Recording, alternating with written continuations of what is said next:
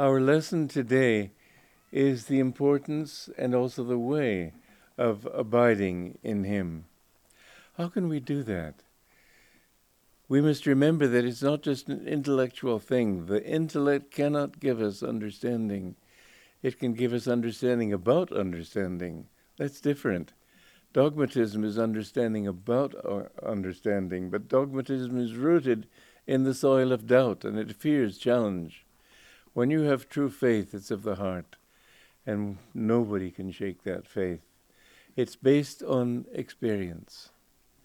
And how do we experience God? Well, this beautiful passage from Whispers from Eternity is a clear indication of how we can accomplish that end.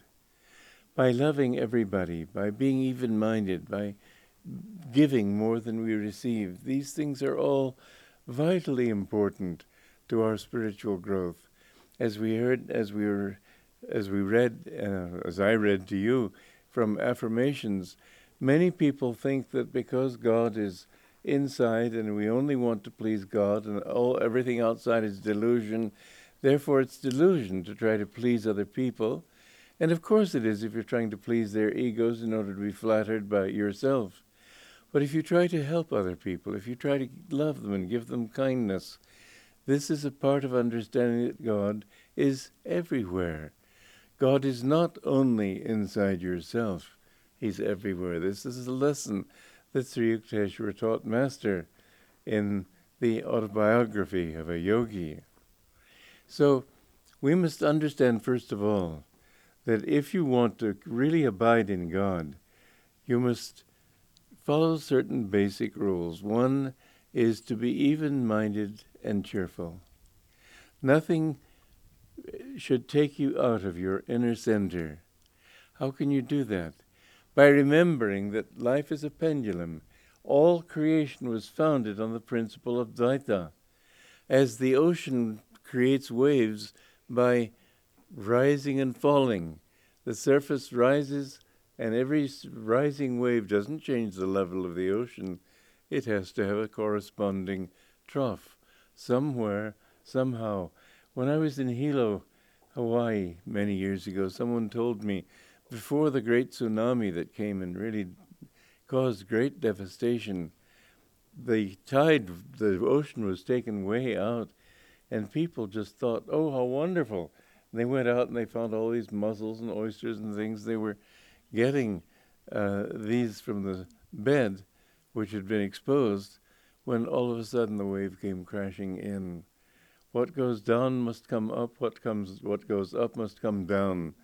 And if you understand that all your successes, all your fulfillments, everything in this world, you will have to, as I was saying yesterday, you will have to experience the opposite.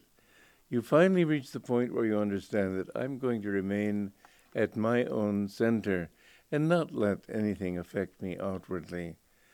You will enjoy pain, a pleasure, but certainly you will also enjoy pain in the sense that it teaches you important lessons. You know, when you go to a movie and you may see terrible things happening in the movie, people being killed, people being frightened, and yet you may come out of that movie, if it's a good movie, saying, I learned a lot from that movie.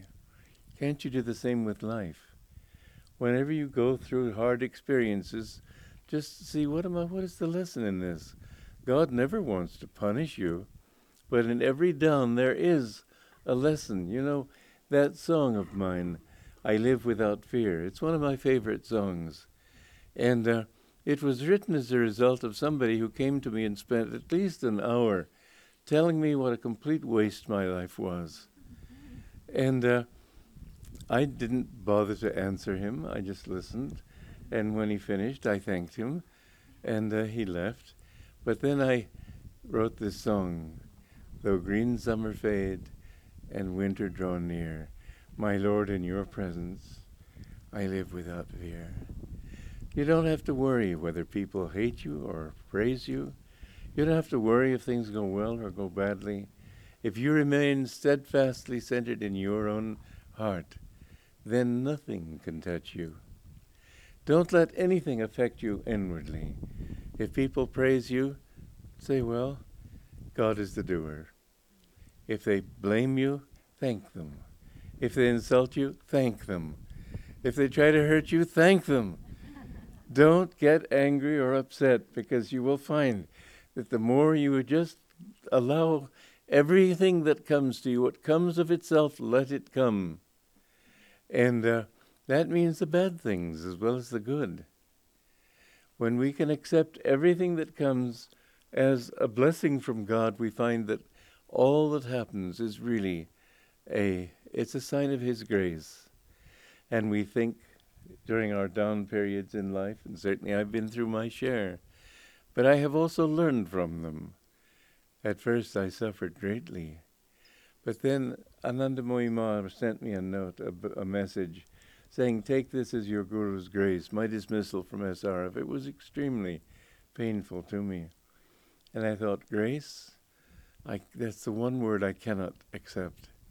But I found in time that it was true.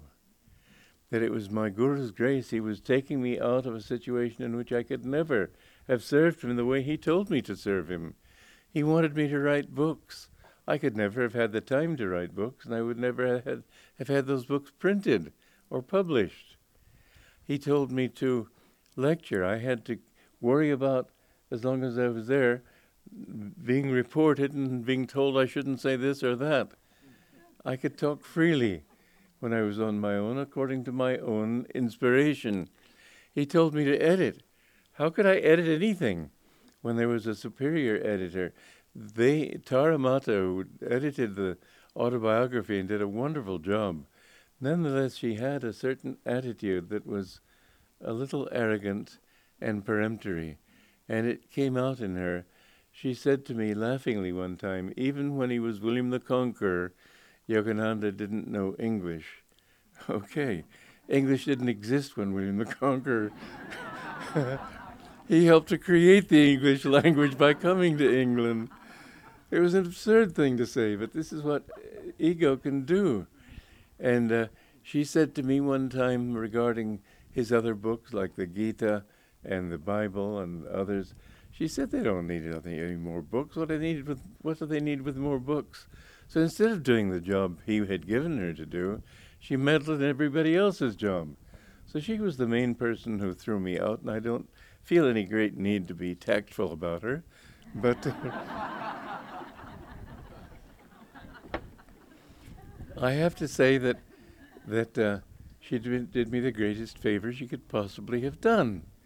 So I'm grateful. Well, none of this would have happened if it hadn't been for that.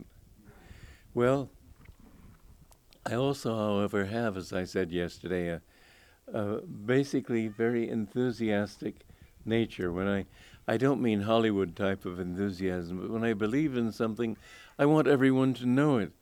And I remember writing Daya Mata many years ago, and before I was long before I was thrown out. I said, "You can give me any job you like. You can have me cleaning toilets, but I can assure you that if I do clean toilets, within a few months, everybody will want to clean toilets. it's just the way I'm made, and I can't even help it, so why not go with it? I would have made it a, a, the definition of service. the important thing is that we be even minded and at the same time not apathetic but cheerful.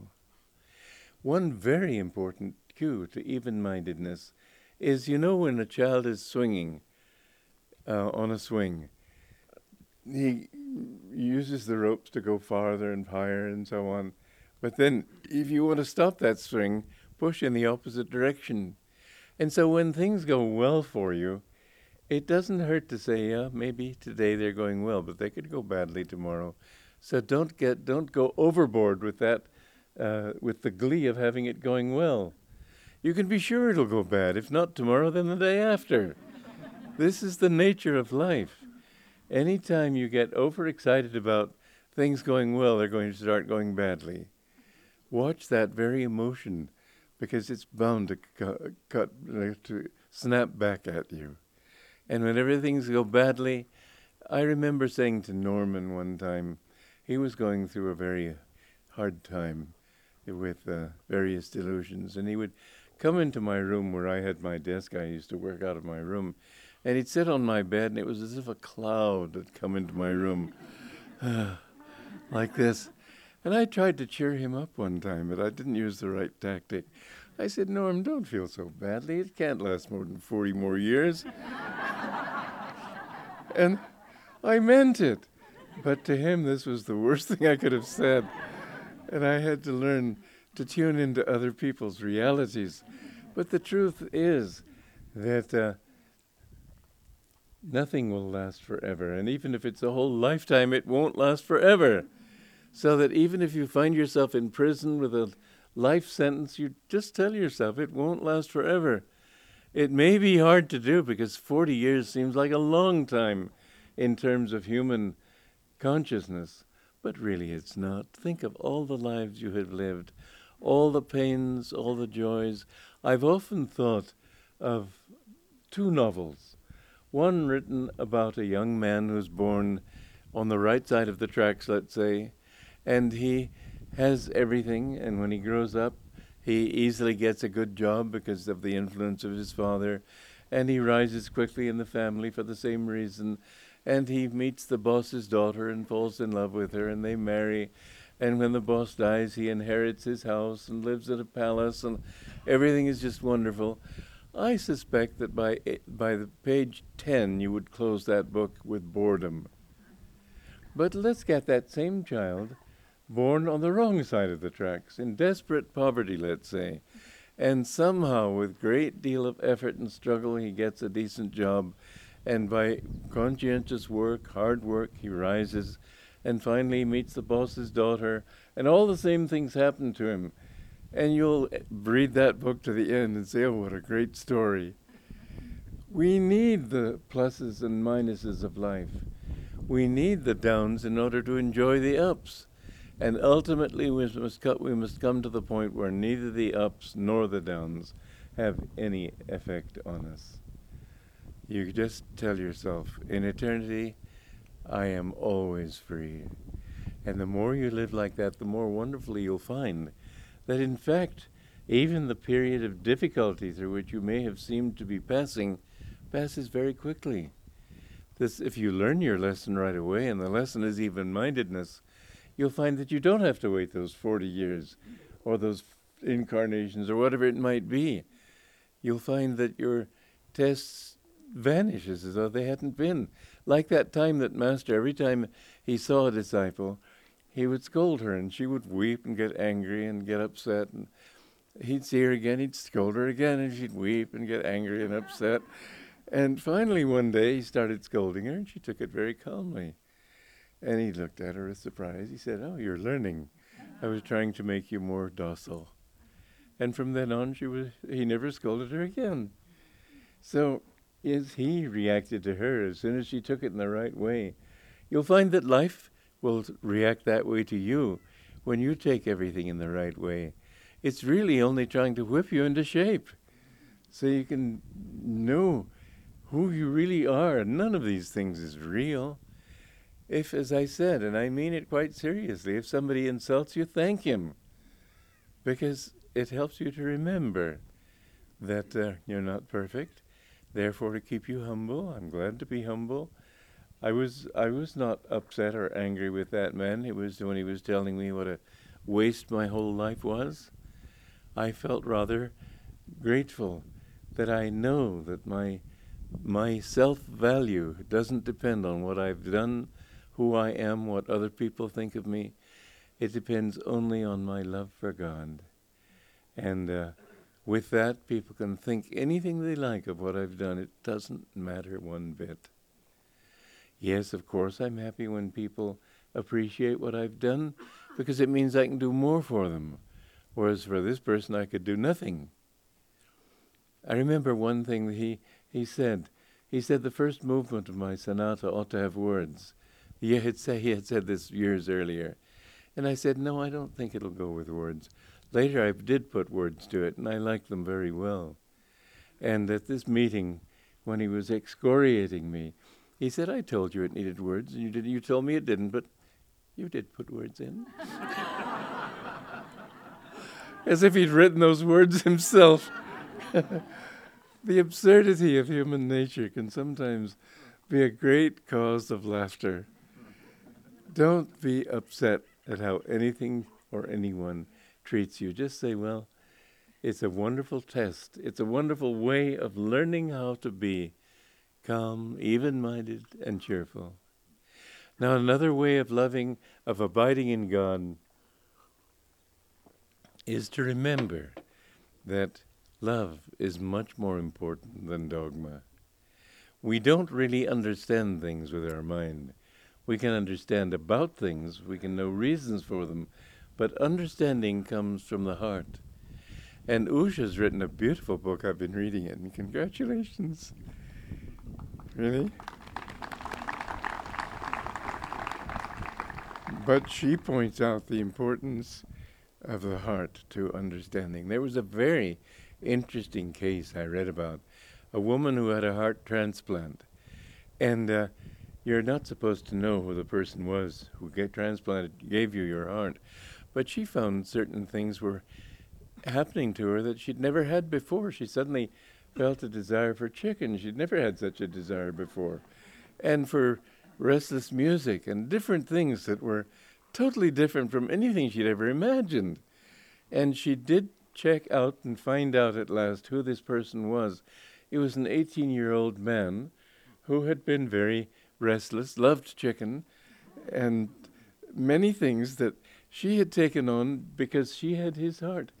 The heart, actually, that seems like an almost incredible thing because it seems like the heart is only an organ that pumps blood, but it's much more than that. Everybody in the world knows that it's here he suffers when he feels suffers heartbreak. I've never known a lonely swain, a heartbroken swain, to say my knee feels broken. but many say that they feel it in their heart because you know that this is where you feel love. You don't feel it here, you feel it here and you don't understand anything until you can feel it. You can know mentally all about it, but it's the heart's feelings. That's why it says in the Patanjali Sut- Yoga Sutras that the definition of yoga is yogas chitta vritti nirodha. Chitta is the feeling in the heart. And when you can calm those vrittis, those whirlpools of feeling in the heart, then you have calmness, you have yoga. The calmness of the heart, much more than of the mind. Vivekananda translated that as calming the waves of mind stuff. That isn't the, it isn't the mind. It's there three, four aspects of mind. Mon, buddhi, ahankar, chitta. Mon is the receiving mind. What it's Sri Yukteswar explained it this way: it's like having a mirror and you see a horse in that mirror, and you say, Oh, that's a horse. First of all, you see it, you don't know what it is. You see the image, that's the mind. Then the intellect comes in and says, Oh, that's a horse. Still doesn't mean anything. You can have uh, that much understanding and not be at all caught in delusion. Then comes the, the further thought, Oh, that's my horse. Even that needn't be delusion. A Ahankar, I'll tell you that story later. But then heart, uh, the heart comes in and say, "Oh, that's I'm how happy I am to see my horse." That's where delusion begins, with the feeling, mine, not mine. Master one time when he was when he wanted to start Ranchi school, he went to the Maharaja of Kashim Bazar, and uh, he was a young man, and the Maharaja decided he wanted to test his scriptural knowledge before he would uh, sponsor a spiritual school. So he asked a group of pundits to come in and test his scriptural knowledge. And Master said they were all assembled there for, as if for a spiritual bullfight. And he said, he said, let's not work on quotes from scripture. That doesn't indicate knowledge or wisdom. Hey, let's take something that I know is not in any scripture. The scriptures tell us that the four aspects of mind have their physical counterpart. Mon, buddhi, ahankar, chitta. Can you tell me where in the body those qualities of mind, aspects of mind are centered? Well, they didn't know because it wasn't anything they could quote. So he said, Mon is centered here. Buddha, Buddhi is centered in the point between the eyebrows. That's when you think deeply. You tend to knit your eyebrows. When somebody asks you a question, you, you knit your eyebrows. when you, uh, he said, ahankar, ego, is centered in the medulla oblongata. And uh, that is where the ego is centered. Whenever somebody's pre- pleased with something you've said that flatters you, he, will go, mm. the movement will center from here. When somebody is arrogant, you notice the tension back here pulls his head back. And it's a universal thing. You don't have to say, well, I'm a Buddhist and I don't believe these things. If you're a human being, this will happen. In fact, if you're not a human being, Yogananda talked about one time there was a dog that was uh, owned by a member, by, by not a member, uh, a neighbor uh, of his retreat in 29 Palms. And this dog, Bojo, his name was, would come over when we were having lunch outside. And Master said, Look at him. He's so concentrated on the food we're eating, his brow is furrowed. and then, as I said, chitta is centered in the heart. Now, if you can calm the waves of chitta by accepting whatever comes with goodwill, without getting excited, without saying, I want this or I want that. And another interesting thing is, Vivekananda described them as waves Chitta is not mind stuff, it's that this aspect of mind, the heart's feelings. But the, he also got the vrittis wrong because vritti really means whirlpool or eddy. And a eddy draws everything to a center. So every time you have a desire or a like or a dislike, it creates a sort of whirlpool around your ego. And it's one more cause for, for being trapped. Well, the way to get out of that ego, out of those eddies of of of uh, delusion and of attachment and likes and dislikes, is to watch a river. If the flow is weak, you'll find little eddies grow, going along the edges. But once the flow becomes strong, it dissolves all those eddies. And the way to really find your freedom is to have such a flow of divine love that nothing will be able to draw energy to itself. It carries everything along with it. Life without divine love is hardly worth living. And yet you see so many dry faces in the world. So few people understand even human love. They only think in terms of themselves and what I can get. The more you can give of yourself, the more you understand that the source of all love is just one, which is God. That all love is just a reflection of His infinite love. The more you will find that you can abide in Him. And the goal of life is to learn to live in His consciousness. When you love God, and I say this as one who came to the path very dry, I had reached the point in my life where I found that by being intellectual, I wasn't getting what I wanted. My life was dry. And I remembered my childhood and how happy I had been as a child. And I thought, what's wrong with me? And I, when I met my master, he urged me to develop devotion. But how sweet it was when I finally came to understand that. And I remember also something that happened during that time. Because I had spent a lot of time chanting and practicing devotion. And one time the, he was with a group of monks down in Encinitas, and I was up at Mount Washington. And he said, Look how I have changed, Walter. And I realized it was his grace that had done it, even though my own efforts were necessary to open myself to his grace. But remember, you don't have to change yourself. You have to make the effort to open yourself. He will do the rest. His grace is always there. He's always looking for open openings so that he can come in and bless you. To abide in him is above all to open your heart to him and to realize that you are his child and that he is your mother, your father, your dearest friend, your beloved. When you can live in that consciousness, you will find that everything you ever looked for in life is right there with you. It's not something you have to work for. In this world, we have to work so hard to achieve even a little bit of success. how much hard work it took to create Ananda. It didn't just spring full blown from the earth. It took much hard work on my part and on the part of many other people. But God does not take hard work. He's the opposite of education. In education, you add things, you learn. In seeking God, you unlearn. You unlearn this delusion that you're a man or a woman, that you're an American or an Indian or an Italian, that you're rich or poor, that you're intelligent or stupid, or whatever it might be. You're none of these things. You're the ever perfect Spirit. And the wonderful thing is, Master used the quote often all of Krishna's soldiers were like Krishna. And I said yesterday that each person, when he finds God, is uniquely himself. And yet there is something that comes through of the Guru in every disciple. And that is not a personality thing.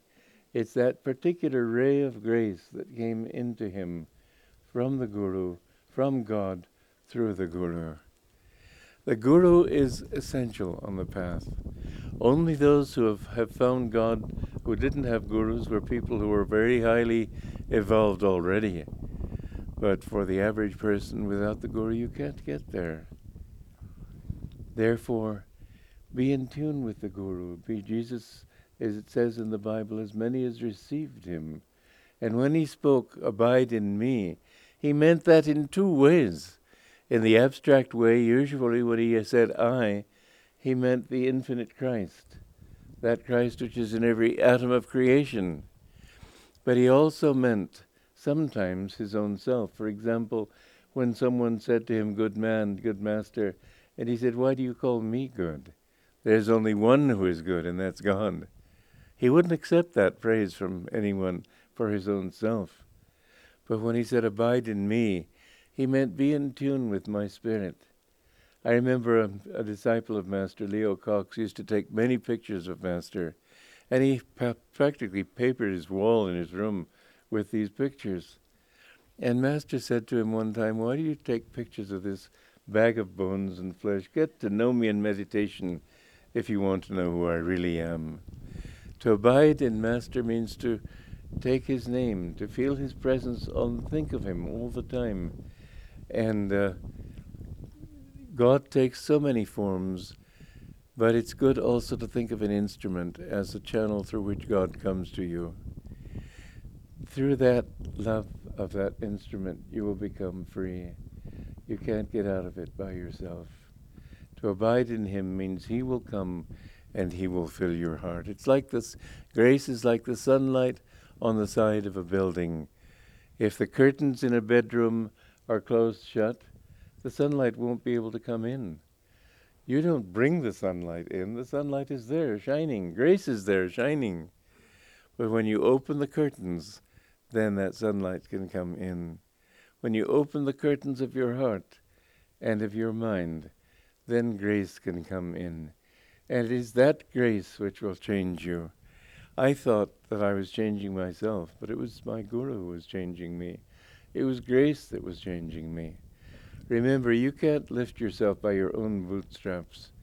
Only God can do that for you. What you must do is abide in Him and be open to Him at all times. And then ask Him, God, what do you want me to do in this? It's a very simple little thing. Ask Him constantly. He's, doesn't, he doesn't, he's not interested in important questions. Ask Him, what ingredient shall I put in this soup to make it better? He doesn't mind that. He doesn't mind even you're even scolding him. The one thing he doesn't want is for you to ignore him. But if you make a mistake, don't say, Oh, I hope you didn't see that. he saw it. He did it through you. And it would help if you said, God, you did this through me. It's your fault, if you want to put it that way. It doesn't seem very respectful or uh, reverential, but it becomes that because if you really feel that God even sinned through you, then next time you'll be less likely to sin. Isn't that so?